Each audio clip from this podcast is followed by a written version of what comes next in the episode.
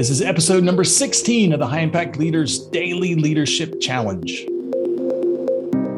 So, continuing with our week three gaining cooperation principles, leadership principle number 16 is to show enthusiasm and energy.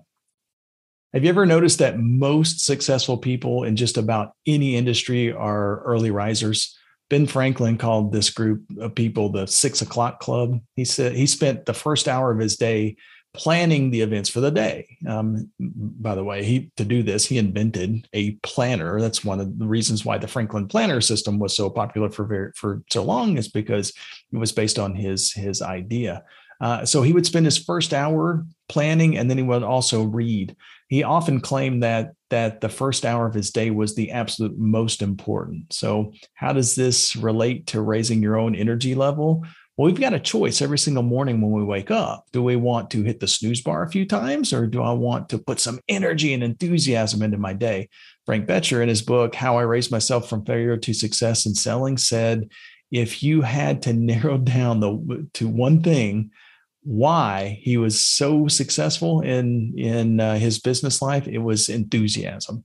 So Frank Bettger actually played professional baseball, and he said that his enthusiasm was what moved him from a second-rate bush league making $25 a week to the starting shortstop for the St. Louis Cardinals. And his enthusiasm was also what transformed him from a washout in sales to the absolute most successful insurance agent of his time.